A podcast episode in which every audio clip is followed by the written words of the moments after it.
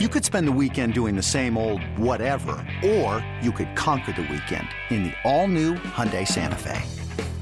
Visit HyundaiUSA.com for more details. Hyundai, there's joy in every journey.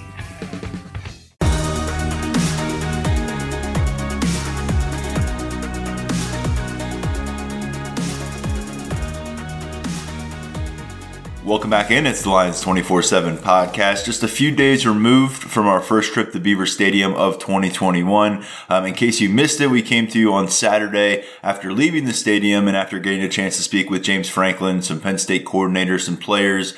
Um, went through a lot uh, on Saturday's show. So it was a post practice podcast. Sean and I were both inside the press box watching, share our observations on Sunday morning. Each of us got up, um, put some thoughts together uh, on on paper, well, not on paper, but in our Word documents, and put them on the site. And we both wrote a lot, Sean. So I, I just wanted to get that all, all out there. We don't want to do a ton of rehash, but we do have some things we didn't get to as we've had a chance to collect our thoughts. It was just really, again, as I kind of it sinks in, two hours of watching watching this team. Really appreciate the access. Um, and, and I find myself as Sunday was going on and we got into Monday and now Tuesday, little things you kind of remember that stood out and also just, wow, that was a lot of football to digest. And it's been a long time since we could say we had something like that.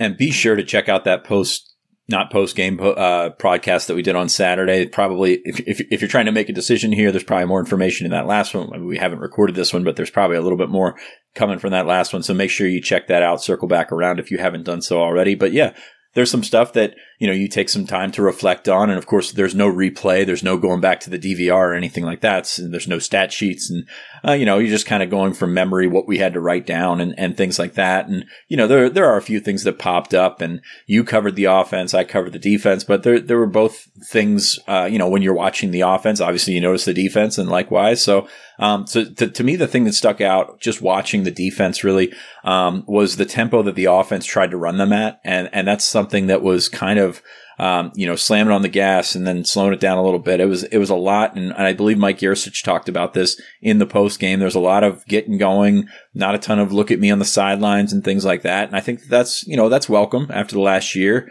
Um, you know, the slow plotting offense with the quarterback draws and everything was one thing, and then you get between the, the plays and you've got uh, you've got a bunch of look at me, you've got a bunch of guys just standing around, and you know that can get old pretty fast. So I'm excited to see what kind of tempo they bring. Um, they didn't show a ton of different things on offense, but they were able to, um, you know, hit the gas a little bit, and that was cool. And and they had some success with it. They moved the ball down the field, especially early. Um, hit that big play to Cam Sullivan Brown down the sideline, uh, made a really nice catch on it. But you know, they they got up to the line, they got going, and I don't think they finished the drive with a touchdown, but they were able to, uh, you know, to get some guys open and and and really, I think, put the defense on their heels. They took some shots downfield pretty early too. There was one that uh, was underthrown, but it ultimately drew a, a defensive pass interference call against Daequan Hardy, picked up a chunk of yards there. Um, as we noted, um, could have been sharper executing the, some of those downfield attempts. But yeah, I think you're, you're able to kind of line up those shots a little bit more and try to tee off on a defense when you lock them into a personnel package, right? When you're not giving them an opportunity to,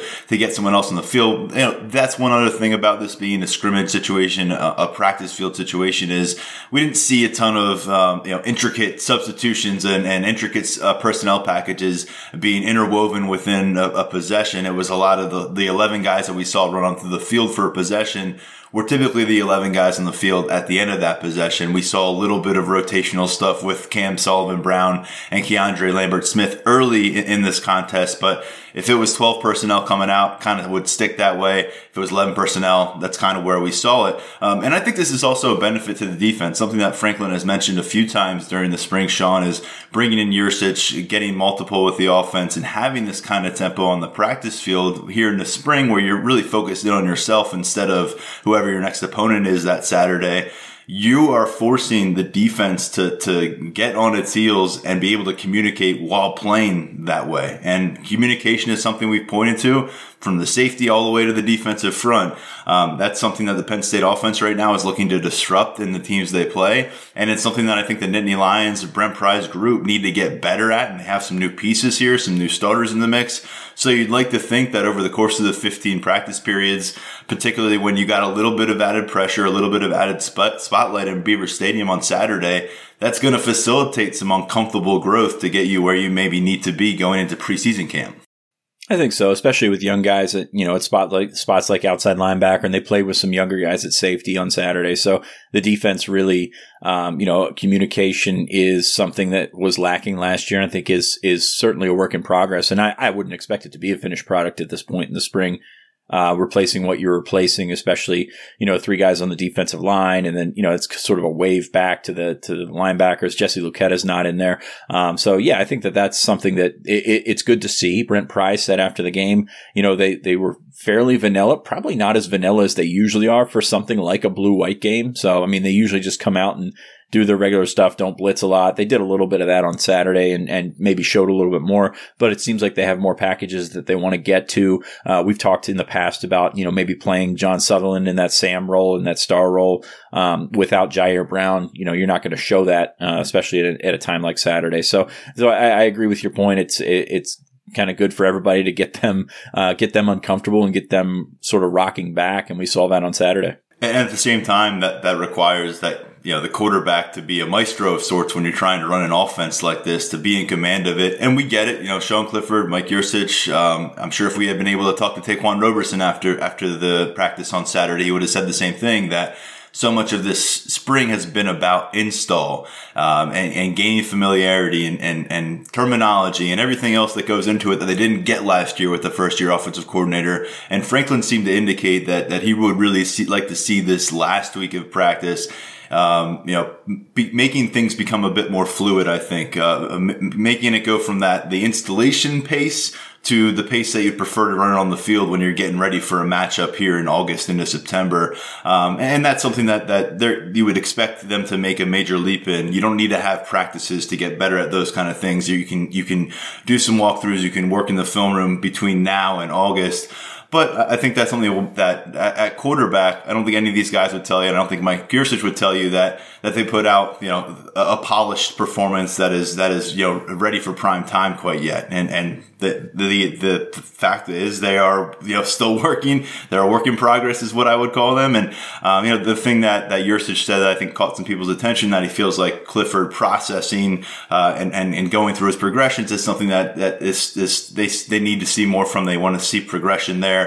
And Franklin said himself, uh, you know, talking about the backup quarterback spot, they still have a lot to learn about those guys. So quarterback, you know, if you're going to be able to pull off this kind of offensive plan, and it's a, it, it, you'd love to see an up tempo attack where you're where you're putting the pressure on the defense, but if you don't have the, the, the, right guy out there, you know, making sure those pieces are in place as the extension of the staff at quarterback, those plans can get really, really narrow in terms of what you can actually expand upon and, and ask, ask your offense to accomplish because you got to make sure you're protecting the ball and you got to make sure you're getting in the line and, and getting those plays off correctly because everything else is nice and it's imaginative but you got to take care of those basics before you can get to that that launch pad. I do want to say this though: uh, quarterback was not a complete disaster on Saturday, and and it seems to have morphed from that. Especially looking at our stuff on the message boards, it seems to have morphed from okay, this guy threw an interception to okay, this guy's the worst quarterback that's ever played in the history of the game. It, it's a bit of a leap right there. The quarterback. Are you surprised? No, not at all. But the the kid, the the, the, the quarterbacks did show some nice things on Saturday. I thought they made some nice throws. The pressure was certainly um, a constant, especially up the middle, um, playing with those two replacement guards essentially. Um, so you know, we we talked about there were some balls that were thrown that probably wouldn't have gotten off in, in time. And, you know, that was something to deal with. But it's just, it's, it's funny to see the leap that people have made because they, you know, a lot of people think Sean Clifford is very, very bad. Um, just, you know, he throws an incompletion. Well, that's confirmation bias right there. Um, but no, I mean, I think they showed some nice things. They threw some nice balls and, and there's certainly still room, a ton of room for improvement there. Um, I don't think there's any question about it, but to me, Saturday, what we saw from the quarterbacks is, is pretty much what I expected going in. And, you know, like I said, room for improvement. There's, there's, it's going to be a working process all summer. Um, just not the, the devil throwing passes out there on Saturday. I, I, know people were, were trying to reconcile with the excitement about Kalen King uh, and, and the defense, you know, creating turnovers, making plays, and then balancing with that, that those passes were coming, being launched by Penn State quarterbacks. And am I supposed to be excited? Am I supposed to be nervous? Am I supposed to be somewhere in the middle? I mean, it can be both. Uh, let's, we got to give the defense pre- uh, some credit here. The defensive pressure up front. I mentioned that, you know, writing that some of what we saw was certainly skewed by that. And, and the quarterbacks did face some pressure there.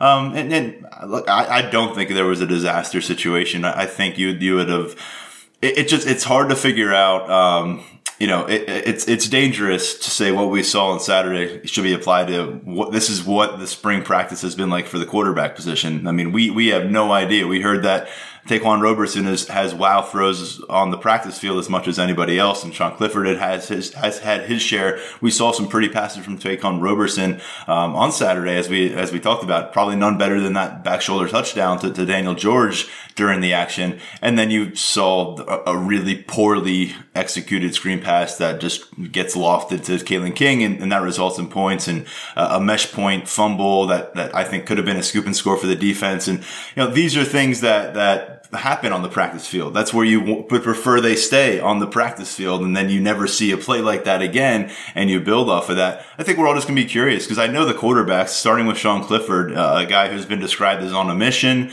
a guy who is very clearly applying what happened to him last year, being benched, working through that and coming into here. Something that he's, I think, carrying on his shoulder. Um, he's a guy that always seems very motivated, uh, emotional, and, and, invested. That's never been the problem with Sean. Uh, sometimes controlling that has seemingly been the problem when you get into game action. But I think coming to the field this Friday, you you, want to see a, a, step forward. You want to you want to be able to kind of go back and write about it and talk about it and give people things to write and talk about from the positive, uh, because they don't want. The, last year was tough. There, there's no reason that you do not want some kind of uh, you know dark cloud being cast over your quarterback room coming out of spring. If you have a couple performances here, let's say Sean throws a couple bad interceptions on uh, Friday night. We're gonna be back in Beaver Stadium, by the way. So is a bunch of other media. People are going to write about it. People are going to, it's going to leave a taste in their mouth going into the rest of the offseason. And I think this is a spot on the field right now where you'd like to dispel any kind of lingering concern. Although let's face it, even if they went out there and lit it up, there'd be a lot of folks wondering, well, what's going to happen when they go to Madison on September 4th? Yeah, I was going to say he can go out and throw, you know, complete every pass on set on Friday night and throw four touchdowns. It's still not going to matter to some people. And the people are going to rip Brent Pry for the for the following week, right? I mean, somebody's got to be good. Somebody's got to yeah, be bad. That's got to be. be it. Um, any, anybody else that jumped out to you on the offensive side of the ball in terms of youth? I know we talked about a couple of guys. Jaden Dottin was one that uh, that showed up for me. Uh, Malick Meiga and Tyler Warren, and you know, some of those guys are a little bit lower on the depth chart. Not sure that we see them this year making a big impact, but showed some nice things on Saturdays. Anybody that jumped out for you?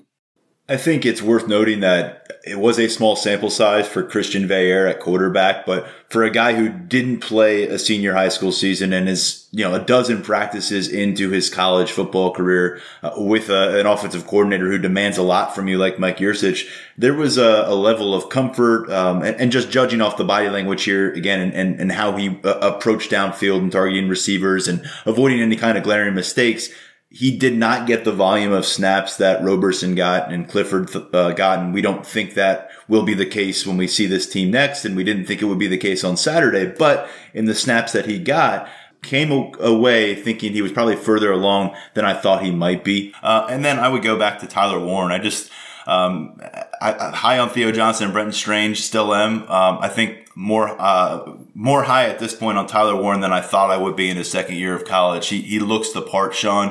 Um, I, I want to see more of him, quite frankly. You know, we we got a little bit of a flash of physicality late in the season last year, and you said, okay, well that aspect of his game is coming together nicely. We saw more of the pass catcher on Saturday in Beaver Stadium. And, and for a guy who is one year, less than one year into his career at tight end and learning the position, checks off a lot of boxes based on what I saw on Saturday. Yeah, and it's it's a tall order putting up him up against Brenton Strange and Theo Johnson, but he, he does look pretty natural out there. And like I said, I don't know that we're going to see a ton of him this fall, but looks like they got a player there, which is uh, certainly when you're stocking that position, it's very you know light on numbers position. There's only three guys, and then Khalil Dinkins is going to show up this summer, so it's it's very light on numbers, but you you know it's a it's a very talented talented group. Switching over to the other side of the ball, and this we'll, we'll, go back to your reminder about the offensive line, which struggled in terms of having a couple of replacement guys in there, and the interior sort of the interior defensive line sort of dictated how things went, and that's pretty much to be expected as if you look what's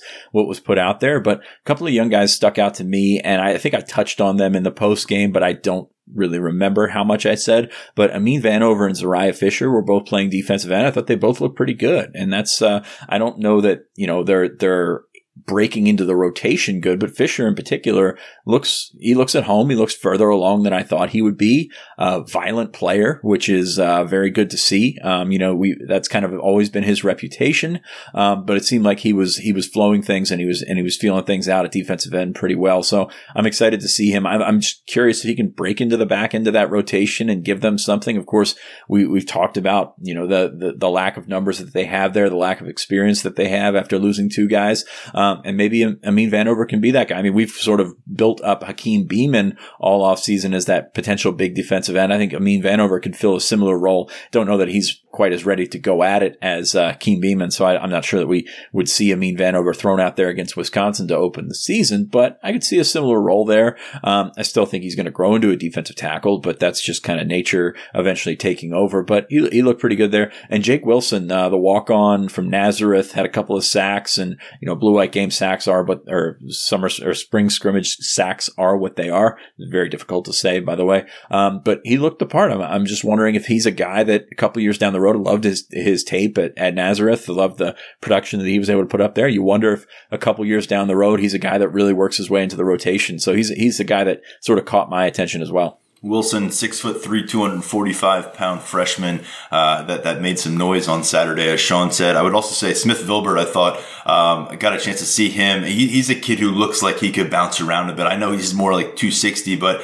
his frame, his physical frame, I don't know where he is in terms of the weight he will be when he ultimately ends up leaving Happy Valley or peaking in Happy Valley. Um, but he almost looked like someone who could be, present some versatility up front, although I know they like him on the edge, Sean. Um, there's just so many names to work with, I feel like, and, and, and just odds are in favor of there being a couple of these guys who break out you need it to happen because you need to fortify what you're doing at the two deep situation. But it just seems like because of the numbers, the odds are it's going to be somebody. Um, it kind of, uh, you kind of make some educated guesses at this point in the year, I suppose.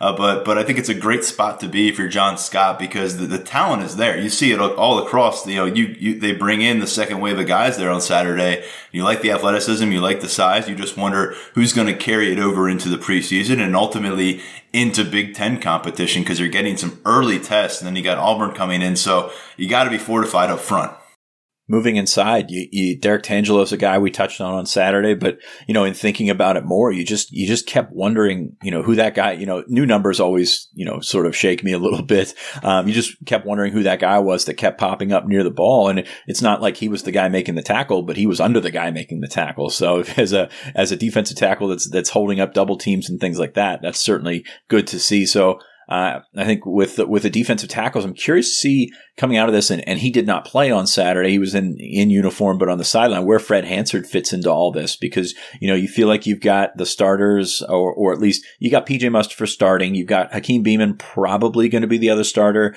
Derrick Tangelo can can play that hold him up role, play that one technique, I think. Um, but then Dvon Ellies was the next guy in there. Um, you just wonder where Hansard figures in and, and what they're going to do. And um, usually you find yourself playing four, maybe five defensive tackles. Is he that fifth guy? Maybe Fatorma Mulbah, who's also in that same mold as Hansard, that that can a really strong kid that doesn't run particularly well, but uh, you don't really need that in that little box right there. So I'm just curious how that shakes out, how uh, Hansard fits into the situation, uh, to, excuse me, how, how Hansard fits into the rotation and how that situation sort of dictates what they do across the, the front four and, and, and even in that two and three deep. You spent um, considerable time on Saturday talking about Tyler Elsdon and what you saw from him at, at linebacker. It's a spot right now with on the field, thin with scholarship guys. Uh, any other thing to kind of add from there as, as you go through that notebook a bit? You know, it, it's tough because I'm asking myself, are, are they actually okay at depth wise there? And, and not good. Obviously, they like to have more numbers and things like that.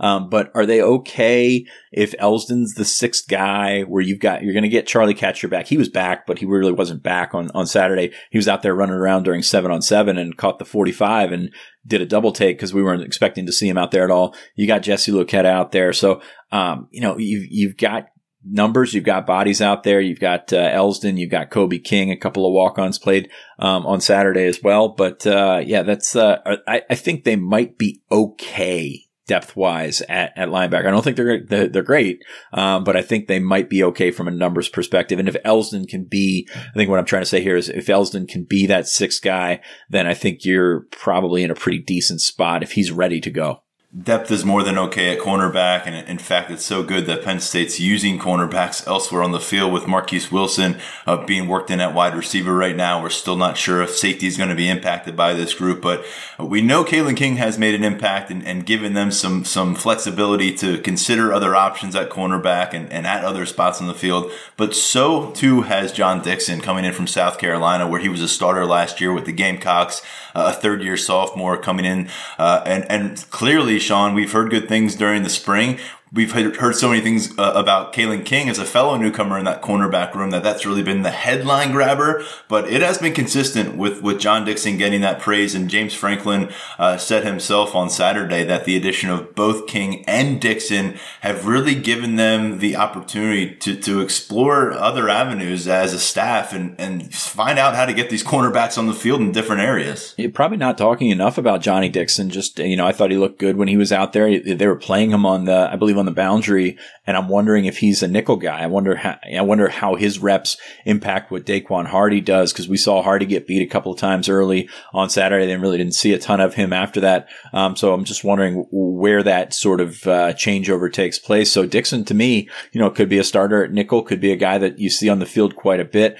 Still think Tariq Castro Fields and Joey Porter are the, are the starters there at corner, but uh, you got to feel good about that group. You got to feel good, uh, much better about that group with uh, what you've seen from from Kalen King. Uh, Keaton Ellis started on Saturday. So there's a lot of numbers there. There's a lot of uh, flexibility. Marquise Wilson's already moved, made the move to wide receiver. So that's uh, certainly stemming off of what they were able to get out of Johnny Dixon and Kalen King. So um, corner, I hesitate to spend too much time on that because you, you feel pretty good about it. Terry Smith must be coming to work smiling every day because of this group that they have at Penn State. Really impressive. Uh, we'll see how it translates onto the field at cornerback and maybe beyond cornerback uh, here this fall. Uh, we're going to come back. We're going to have Chris Hummer, national analyst with 24-7 Sports, uh, to give us a, a, breakdown of the transfer portal, what we're expecting from a, a post-spring practice, second wave of activity there, the impact of a new transfer rule, and what he thinks about Penn State's aggressive approach this offseason in bringing in talent from other universities. We're also going to break down what we're looking ahead toward on Friday evening. One more kind of a surprise look here at Penn State, one we weren't expecting, one we're glad to get. Uh, what will we be looking at closely when we get back into Beaver Stadium? And a five star mailbag question coming your way. Stick around. It's the Lions 24 7 podcast. This episode is brought to you by Progressive Insurance. Whether you love true crime or comedy, celebrity interviews or news, you call the shots on what's in your podcast queue. And guess what? Now you can call them on your auto insurance too with the Name Your Price tool from Progressive. It works just the way it sounds. You tell Progressive how much you want to pay for car insurance, and they'll show you coverage options that fit your budget. Get your quote today at progressive.com to join the over 28 million drivers who trust Progressive. Progressive Casualty Insurance Company and Affiliates. Price and coverage match limited by state law. I'm Sandra, and I'm just the professional your small business was looking for. But you didn't hire me because you didn't use LinkedIn jobs. LinkedIn has professionals you can't find anywhere else, including those who aren't actively looking for a new job but might be open to the perfect role, like me. In a given month, over 70% of LinkedIn users don't visit other leading job sites. So if you're not looking on LinkedIn, you'll miss out on great candidates like Sandra. Start hiring professionals like a professional. Post your free job on LinkedIn.com slash recommend today.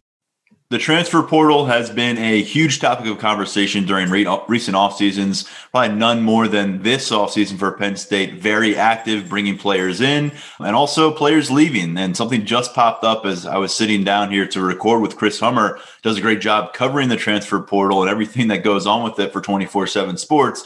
Uh, Joseph Johnson, the freshman cornerback for Penn State, enrolled in January of 2020, did not see any game action last year, had some off field issues during his first year on campus. Um, here we are last week of spring ball and there his name is in the transfer portal a guy who has been passed up by some of the acquisitions at cornerback it would seem certainly with Kalen King coming in as a freshman with John Dixon coming in via the transfer portal from South Carolina and just a lot of talent stockpiled there so I just wanted to get that out there. Sean and I, I'm sure next episode or into next week, will address Joseph Johnson's decision. I know Shane Simmons, whose career we knew was done with Penn State, he now looks like he wants to keep playing football. His name pops up in the transfer portal on Monday. So without further ado, that that provides a nice segue to you, Chris. And thanks for your patience in recording here. I had to sit down and write something about Joseph Johnson's move to the transfer portal. But you're the man I turn to when when transfer portal pops stuff pops up. You're often the first man we hear from when, when transfer portal events develop as well. So thanks for stepping aside. And I'm sure while recording this, like eight different guys are going to enter the portal, and you're going to have to walk back to that list. I mean, thankfully, the transfer portal, at least on the football side of things, has slowed down a little bit uh, since we were getting like over 200 players a week in like December and January. But yeah, it's wild. And as we saw today, like within 10 minutes, we had uh, Joseph Johnson uh, enter the portal along with Mike Woods, the receiver from Arkansas, who was their kind of second best uh, outside threat last year. So it's it's always busy, and especially during spring ball, as you said, we're seeing kids kind of trickle in and out uh, with spring practices concluding. So um, always an interesting time.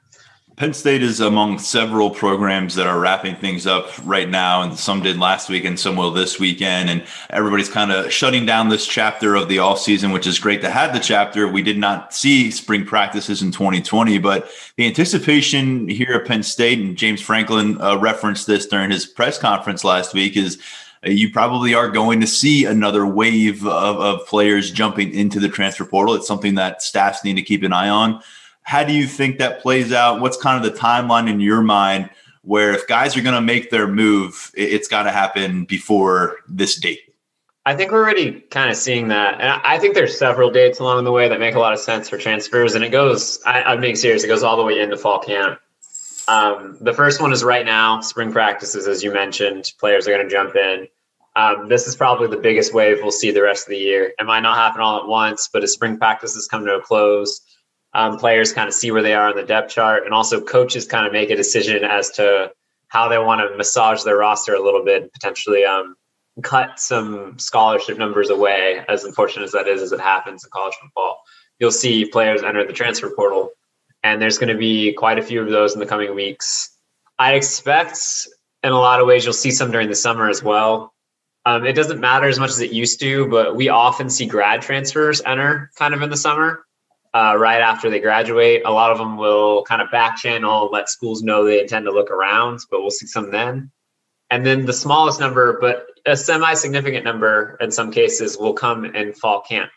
Uh, right at the beginning, a player might not be happy with where they're at. Uh, they'll enter the transfer portal, and in some cases, a really needy team will make a last minute addition. Uh, we saw it a lot last year, actually, with the Pac 12 and the Big Ten looking like they were going to sit out the season. We saw a lot of Pac 12 players uh, transfer to other leagues. Uh, Texas Tech, I think, started like three Pac-12 transfers uh, from the jump, even though they'd only been on the team for about a month and a half.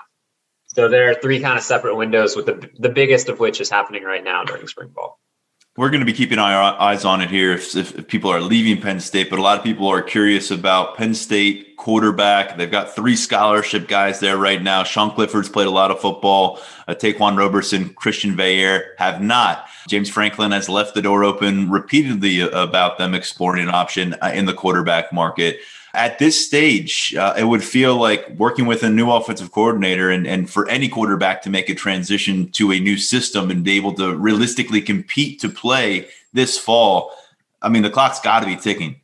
Yeah, it's really tough. If you had a quarterback at this point in the offseason, they're usually going to be more of a depth add than anything else. Um, we just saw Joe Milton transfer from Michigan to Tennessee. Um, I wouldn't necessarily call that a depth add. Mich- Tennessee has probably five different quarterbacks that could potentially start, but like that's a pretty rare occurrence. If you go down kind of the list of quarterbacks in the transfer portal right now, it's a super limited group. I think the only player with legitimate starting experience in the portal right now is N'Kosi Perry from Miami. Um, we expect him to end up at FAU uh, with Willie Taggart. Um, after that, like there's a guy like Tate Martell, uh, Austin Kendall, the former West Virginia starter, um, who lost his job last year. Chris Robison, who was really good at FAU, but uh, had been got he was in trouble a number of times, both at Oklahoma and FAU. So it's pretty slim pickings. I would say I will expect a couple of transfer quarterbacks to pop up uh, in the next couple months. Um, kind of the graduate transfer variety we talked about, or maybe somebody who got pushed out of the depth chart. I think a place like LSU is a really interesting one to follow with their quarterback battle there. They've got three legitimate starting options and three quarterbacks. I think that could start at a variety of schools. And there will be kind of situations like that across the country that might fit a Penn a little bit better. But yeah, the as you said, the window to learn a new system is closing, and it makes scaling that gap more difficult the longer you wait. You have been in communication with a lot of these quarterbacks or sources within their camps during the last couple off seasons. What do you find quarterbacks, particularly those who are maybe running out of eligibility, trying to make that impression, that prioritization of, of what they're looking for in their next program? What do you see there? And and and what can a guy like Mike Yurcich, who certainly has a strong reputation among passers from his last few stops, how can he maybe influence things if Penn State does go after a quarterback out there? Well, the number one question for quarterbacks and any other position really is playing time. Like, unless there's a legitimate path towards playing time, like it's going to be difficult for a quarterback to envision going there, especially with immediate eligibility kind of factoring in. Now, in a way, it didn't before. Um, some quarterbacks are a little more patient and willing to wait. We've seen that in the past.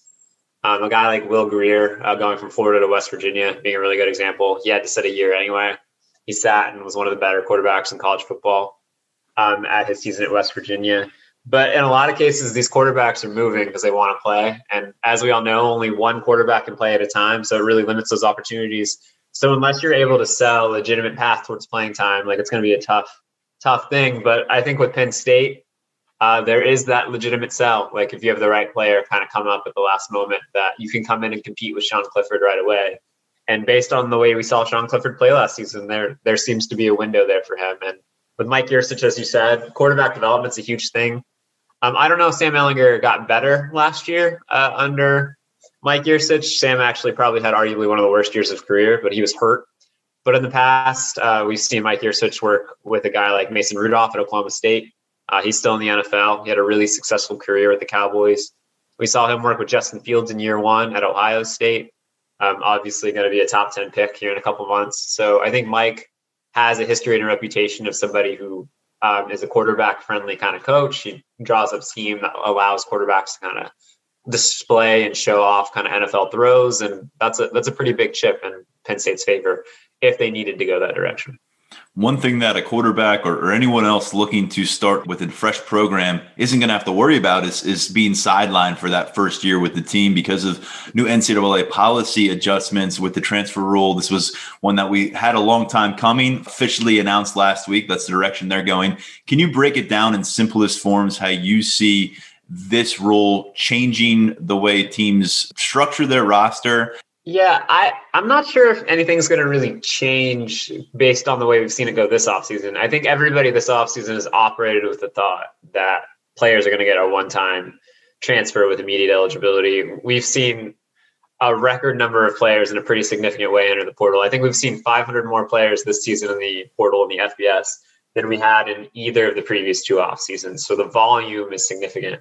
And I think that's only going to continue, maybe not quite to the same extent, but with this one-time eligibility rule, it's going to allow programs to kind of save spots every year uh, for transfers. I think we saw Penn State do this really well this year. Signed a smaller signing class. Maybe didn't have signed a smaller high school class. Maybe didn't have as much success as they would have liked in the high school portal and the high school recruiting ranks, and kind of augmented that with some really nice transfer additions. And we're going to see that across the country uh, from Alabama, which I think is going to be like a lot more situational in who they add to some of the lower ranks, like Texas State, which signed an all transfer class this year. And the transfer rule specifically, it's it's pretty simple. Players have four years to play five in college football, and essentially one time during that tenure, uh, they are allowed to transfer without the penalty of a year in residence. So essentially, they do not have to sit out any longer. So once in every player's career, they're allowed to transfer and play right away. And it, it certainly changes the way we view college football in a lot of ways. One thing that has been a question about this is how long are players going to hang out uh, on campus and, and be patient and work for that role on their initial pick? Or are they going to see maybe a, a clearer path toward playing time with a second program? Do you think that's a legitimate concern for head coaches across America right now and getting guys to buy in, particularly as, as true freshmen and, and true sophomores? It's difficult to feel bad for college football coaches who make so much money uh, to do what they do. But in this area, I certainly feel a coach's complaints. Like it's it's certainly going to shift the way roster construction and roster management works, simply because coaches are going to have to re-recruit their players. Um, if you're a former four-star recruit and you expected to come in and play right away, and it's been two years and you haven't really seen the field that much, like the grass is going to look greener on the other side, and it's going to be up to the coaches on campus to kind of uh, make clear that the path for playing time might be coming, or you need to get better here. And it's going to make tough love situations a little more difficult as coaches. Like it's going to be coaches are going to have to change the way they communicate because there's no longer kind of the resistance from a player's perspective of leaving and that you'd have to sit out a year. You can just kind of jump ship and play right away. And it it's not necessarily to the player's benefit to always do so. I would argue sticking around and kind of working your way through things is a very healthy thing, both for college football players and just for your life. But I think 18 to 23 year olds don't always look at things that way. So it's going to be extremely difficult for coaches to kind of hang on to some of their big recruiting wins of the past if they're not playing right away. And uh, it's it's going to be a really compelling dynamic to see how some, especially some of the more old school coaches, handle this kind of in the way they discipline players and the way they communicate. When we look at Penn State specifically here, Chris, um, they've been quite active this offseason. Four guys are already on campus that they brought in from other FBS programs. They've got Eric Wilson, an offensive lineman from Harvard, who was an all Ivy League player. Last we saw him on the field. He's coming in this summer. What does that re- kind of reflect to you about what Coach Franklin and Penn State are doing in, in, with this roster? Yeah, I think it reflects that Penn State struggled last year. They went four and five, and instead of being patient and well, I, that's the wrong word. Instead of instead of kind of sitting on his laurels and the success James Franklin had had in previous years, like James Franklin made a really aggressive effort to kind of correct some of the stuff that went wrong last year. And I think that's a big credit to him. Penn State's recruited really well. They obviously had a off cycle in 2021 and I think a different coach may have kind of just sat on that, counted on the development, and Penn State's developed as anyone as well as anybody in the country, and kind of counted on that to fill the gaps. But James Franklin and his staff clearly identified some holes that needed to be filled, and they they did so in a really kind of smart and aggressive way. Um, they obviously lose a really potential first round pick at defensive end. They bring in one of the best pass rushers in the AAC, Arnold Ebiketie. Um, Derrick Tangelo, for my money, was one of the better interior defensive linemen in college football last year. Um, he is now on the roster, kind of helps plug a hole there.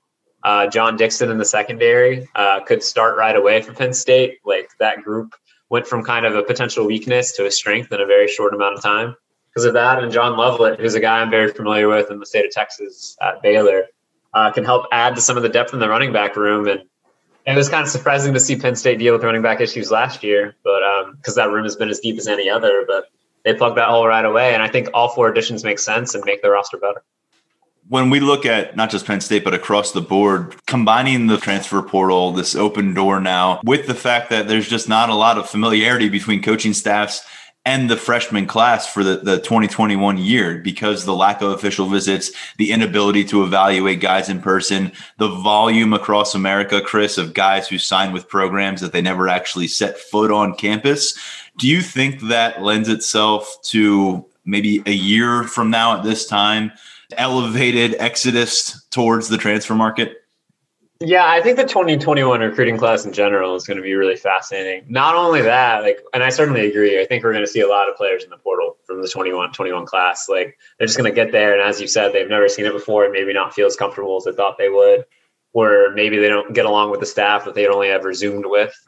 Um, so I think there's going to be a lot of that, and like, I think down the line, just from the recruiting industry as a whole, we're going to see a lot of kids in the JUCO and FCS ranks that end up blowing up from this class simply because like there wasn't enough film and there wasn't enough tape. And I think I think in five years from now, the 2021 recruiting cycle and kind of this COVID class is going to be just a really fascinating thing to follow because there's so many factors that went into that, and the transfer portal is certainly going to be one of them, no question.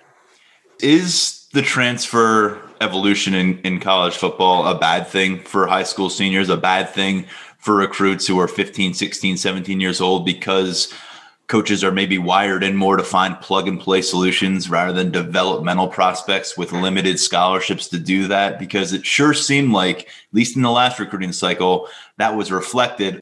Absolutely. I think bud elliott had a story on this our, our colleague at 24-7 sports where he said i think there were 500 fewer uh, 2021 high school signees than there were in the 2020 cycle so when you think about it that's 500 less scholarships that went to potentially deserving high school players. Some of those weren't given out. Like schools went like really schools are really hesitant to sign full classes this year as they're trying to save money because they have to pay for the super seniors as well this year in terms of the scholarship limits. But yeah, like a lot of schools chose to go transfers instead of high school recruits because they can help address roster needs right away. I think there are less question marks about them. Some of the development pro- developmental prospects in this cycle weren't able to be seen like they had been in years past, just because like a lot of states either didn't have football or coaches weren't allowed to get on the road to see them. So I think it certainly does have an adverse effect, and I think it's going to be that way for a few years because while the uh, the super senior rule uh, is really thought about for this class, like every class that was on campus for the 2021 season or the 2020 season gets an extra year of eligibility. And right now, it doesn't really look like the NCAA past this year is going to expand the scholarship cap past 85 like it is this year. You're allowed to carry an unlimited number of seniors on your roster right now. But that's probably not going to be the case in 2021 or 2022. So, what we're going to see is a glut of players on rosters, and schools are going to have to make decisions between players on campus or proven transfers and potentially taking a risk on kind of lower end high school prospects. And I think in a lot of cases, coaches are going to choose kind of uh, the thing they already know. So it's I think we're going to see high school prospects the next couple cycles really lose out because of it. I want to hit on one more topic here with you, Chris, and we'll let you move on from there. Jayson Oweh is a guy that, that you covered pretty extensively with the story last offseason. And here he is. Uh, we're about a week away from the NFL draft. And I know a lot of Penn State fans still trying to wrap their head around the fact that he had zero sacks last year. And yet here's all this first round buzz. But you, you watch that pro day footage and you remind yourself of how long the kid has played football. Not a kid anymore, a young man, but you think back to when he was a kid, how little he knew about this game. And that was what, four years ago. What are you hearing about Jayson Oweh, his draft possibilities? I know you're also big on, on seeing how guys exit college football compared to how they entered as you kind of go through the old 24 7 sports evaluations and, and, and kind of marry that to how things turned out for their college careers. Yeah, I think you could go in two camps with Jayson, and one of them is certainly the production camp. Like, he didn't have any sacks last year. Like, that's a detriment to him. You'd like to see your first round edge rusher get home uh, from time to time. But I will say this about Jayson: he led Penn State in pressures last year. Um, he was among, like, on a per game basis, one of the best players at creating pre- pressure nationally for PFF. So he was, he kind of had the opportunity, or for he had the opportunity to get sacks and just didn't always get home and he also kind of disrupted the offense in a way you'd like to see that elite edge rusher go. So that that's not a huge, huge concern for me, although you'd like to see the sack numbers. And I'm kind of in the camp. Jayson got better every year on campus. Like this kid's only been playing football for what um, five years. I think he started his junior year of high school. Um, they had to teach him how to put on his pads. They had to teach him which way to run. And five years later, um, he's gained weight. Um, he's got better athletically. He's improved as a pass rusher. He's still raw, but his technique has been refined and he's a guy in two or three years you know is going to only get better. He's not like one of these guys who's already kind of tapped out physically. And from a physical standpoint, like nobody has tools like him, man. Like dude runs a four three and he's six foot four, like what 260, 270? Like might be off a little bit on that, but like you just you can't teach that. And I think all those traits put together, I completely understand why a team would be willing to take a first round kind of flyer on him. You just you don't get that kind of value in an edge rusher often. And I would be shocked if he got out of the second round. I think he's got a really good chance of being kind of a late first round pick. And I think it's deserved. Like the kid's put in the work. Um, he is a freak physically, and he's a guy that you know is going to continue to get better as he kind of gets in an NFL system. He works with the position coach daily. He can really focus 100% on his craft, his technique. And I just trust that Jayson, who I think most people around Penn State really like is a guy who's going to work hard enough to make it work. We'll find out by next weekend what lies ahead for him. Answers on the recruiting trail and, and with the transfer portal will certainly extend into the rest of this year and beyond. And I know you'll be doing a great job covering that for 24 7 sports. Chris, we appreciate your coverage. Always nice to have you back on to talk big picture with some Penn State sprinkled in. So thanks for your time.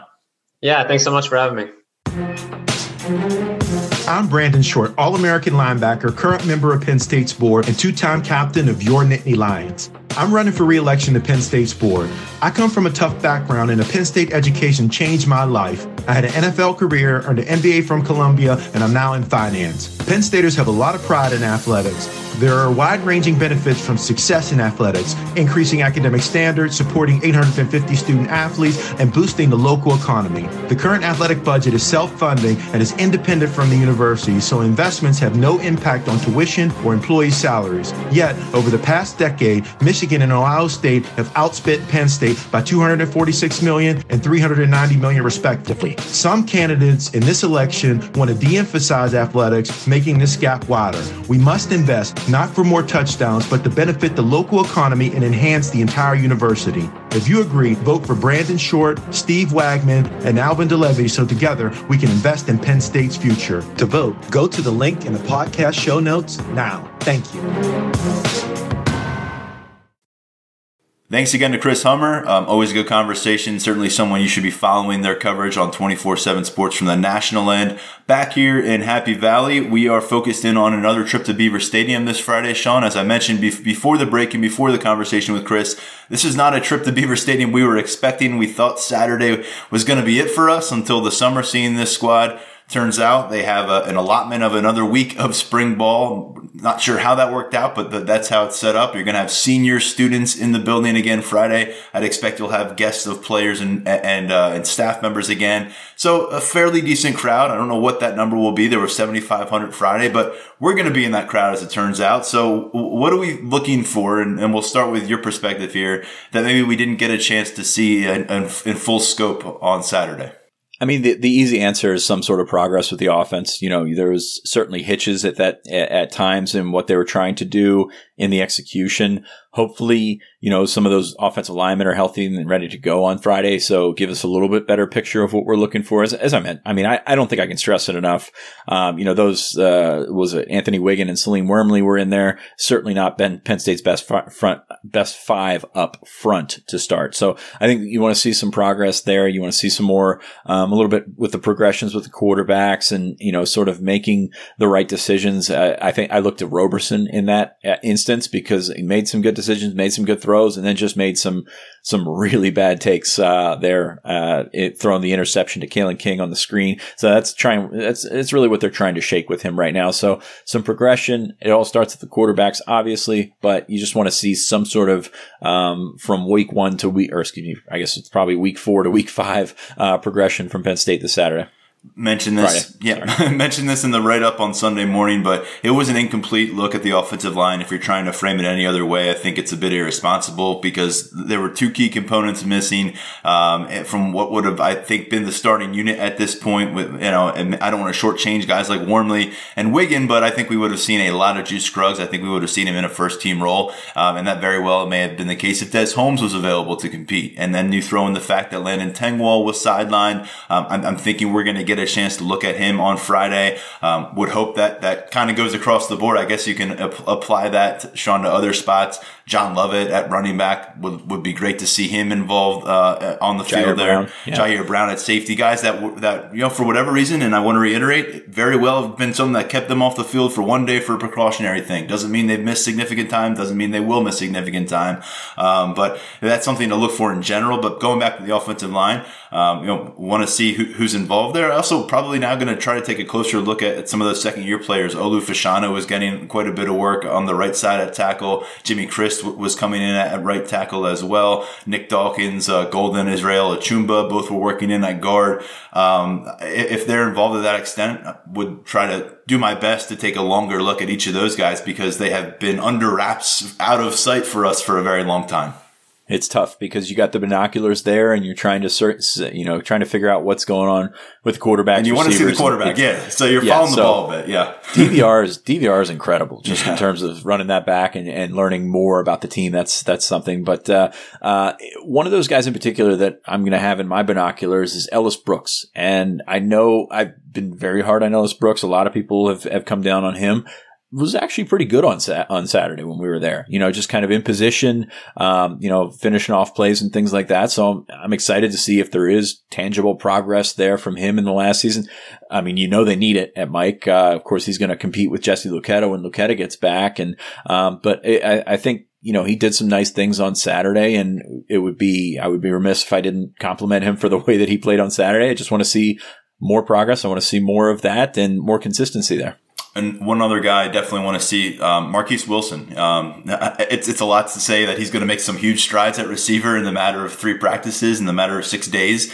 But um, just want to see see him out there for a longer. It's it's clear because of the way Taylor Stubblefield and the coaching staff were kind of attached to the hip with him uh, on the field on, on Saturday. That it's, it's a learning process right now. I don't know if he's three four practices in to trying to work and compete at that position at the college level. Um, but he's a guy because of the ball skills, because of the big play, and you've mentioned this before. He brings some of that alpha mindset to the receiver room that that that hasn't always been there in a lot of spots over recent years. Um, does that translate? It does that take a little while because let's face it, he's going to have to be confident, genuinely confident in, in what he's doing at wide receiver. Um, I think he was genuinely genuinely confident at, at what he was doing at cornerback, but he had been there for quite some time, and that's where he had, he's played 19 Penn State games. So this is all new. I would love to see him go out there and make a play or two and start to build some momentum there. And I think to do it in front of a bit of a crowd at Beaver Stadium, this is a kid that it will take one opportunity, two opportunities to go out there, do something and have a lot of people in the media, a lot of people like us talking about how, how he's going to be some kind of breakout and, and he's going to be an X factor because he has he has that ability to grab the ball and I think you know zoom down the field and catch a lot of people's attention. Maybe people get ahead of themselves, uh, but I think he's the guy who has a chance to kind of turn heads on a dime, and and maybe that happens Friday night under the lights. Well, we've seen him be a talented football player at the college level, at the high school level, and you, you see what Penn State has numbers wise at wide receiver. I mean, that's, that, that's logical to think that he could make a jump. And, and just as a whole, I would love to see some big plays. You know, you, you, you talked about the, uh, the, uh, explosiveness in the post game, uh, from the running game, and you'd like to see a little bit more. They had some nice chunk plays, uh, early, especially Devyn Ford had a couple nice runs. Keyvone Lee, uh, got out into some space. Would like to see some more of that in the pass game. So, um, just big plays on both sides. Uh, the, you know, the pick six was great. The interceptions were fine. I, I tend to, we probably tend to overrate those a little bit because number one, terrible decision by Roberson on the screen. Number two, probably a throw Sean Clifford wouldn't have made if he, you know, was in a real game. So, um, it's, uh, it, it's nice to be in that, those positions, but you like to see some big plays on, on both sides of the ball. The biggest play on offense was uh, that 45 yard touchdown to Brenton Strange, but uh, there was a major defensive issue on that play. There wasn't anyone within 10, 15 yards even of Brenton Strange when he got that ball. So um, it, it's hard to, to chalk that one up as, as uh, you know, something that was a big play where you beat great defense. You want to, I, I'm, I want to see Sean Clifford. I would say that's one thing I'll be really looking forward to. Sean Clifford's going up a really, against a really talented cornerback unit. We've already talked about that. I think he'll have some pressure applied to him. I want to see him beat close coverage downfield and, and, and, and have that kind of connection downfield with, with the, with wide receiver, with a tight end, um, in tight coverage, beating it. That's something that'd be really, you know, I just felt like a lot of the balls that were in contested coverage, wasn't much of a chance for his guy to make a play on that on Saturday. And I think you, would like to see some progress in that department on Friday evening. Um, we saw we saw some seven on seven before, Yeah. and the throws that they were making in seven se- on seven weren't necessarily the, the places they were going. You know, and I think pressure has a lot to do with that, but it wasn't necessarily where they were going in the constructs of the scrimmage. So I'd like to see a little bit more of that. Uh, you know, working across the field, a lot of drag stuff that they were working on. You know, I'd like to see a little bit more of that. Uh, we'll take a look on Friday. We'll, we'll bring you what we see uh, once again here on the podcast and with our coverage. It's five star mailbag time. We got one question for you, and we're going to keep it on the development of this team and, and on the wide receiver position. Sean, uh, this is a spot uh, as the question alludes to. Featured some newcomers last year. Um, last year we saw two true freshmen start as at receiver by the end of Penn State season. Do you think it's possible that total gets matched in 2021? And Sean, I'm going to say because you and I are not in the business of speculating injuries, um, I'm going to anticipate that Parker Washington and, and Jahan Dotson are locked in as as starters for this squad from game one through game 13. Um, and, and and I'm going to say that that one is the is the maximum I see fitting in here. I'm gonna say under two, um, but uh, door could be open for one. The guy's just got to come ready to work. He's coming in the summer like Parker Washington did last year. Well, you got to look at the loophole here. They're still true freshmen, so yes, they're going to have two starting receivers by the end of the year. There but it is. the, the, the, question, obviously, uh, centering around Lonnie White, Liam Clifford, Trey Wallace. Um, I don't see that happening. I mean, Lonnie White, I think just it physically uh, could step in right away and be a part of that rotation. Probably will take him a little bit longer to uh, break into the starting lineup. I think he's got uh, more ahead of him than Parker Washington had last year and Keandre Lambert to an extent. Of course, the health of guys like Cam Sullivan Brown are, are always in question and they're, they're going to impact this question, um, that, that, that was asked here. But no, I, I don't see that happening. I think Liam Clifford's very polished. I don't think he's, um, coming in like Parker Washington, the way that he was ready to go right away. That's a very, very difficult thing to see. And, and we know, uh, you know, we saw Keandre Lambert was a very, very talented high school receiver, defensive back, three way player. Um, there's a lot of development that goes to playing and starting right away. And even, even if he was, even as he was starting, you know, he wasn't a big impact guy for Penn State. So I don't see that happening this year. Yeah, if if someone was going to start a game as a true freshman, I would probably favor it being Liam Clifford at this moment right now for Penn State. Uh, but I would also say that there, I, I, think there's a better chance you see two true freshmen in the two deep than you see one in the starting lineup. I, I guess that, that's that's where I'm coming from here, and uh, I think that door is open. But uh, interesting question. We'll get to some more questions. Uh, we've gotten a few on on spring, and and now that we're wrapping up spring ball, drop your five star mailbag question on Apple Podcasts. Give us that five star rating and review and throw in whatever you want to talk about. We'll address it here on the podcast and uh, may go on for several minutes. We may go on for 30 seconds, but we'll, we'll do our best to get on uh, with, with the mailbag here. Sean, I know you have an important appointment to get to here on a Tuesday uh, late morning. We'll let you do that. Um, we'll have this podcast up soon. And then I think we're not going to be back again until after we get another look at this team. Is that the plan? I think that's the plan, yes. Okay, so we have that Friday. We don't know what time we're going to be in Beaver Stadium, depending on how that works out keep an eye out Friday night into Saturday for a podcast coming your way out of Beaver Stadium. Once again, Sean and I, thanks for, to Penn State for opening its doors. We look forward to seeing this team once more. Uh, thanks to everyone for listening to this podcast and Chris Hummer for hopping on uh, again. On behalf of Sean, I'm Tyler. This is the Lions 24 7 podcast. You can now relive the best moments of the UEFA Champions League 24 7. The UEFA Champions League channel is a new 24 hour streaming channel serving non-stop goals, highlights, and full match replays from the world's most prestigious club competition. Reminisce on your favorite moments, legendary players, and brilliant goals with the UEFA Champions League channel, streaming around the clock on Pluto TV and the CBS Sports app.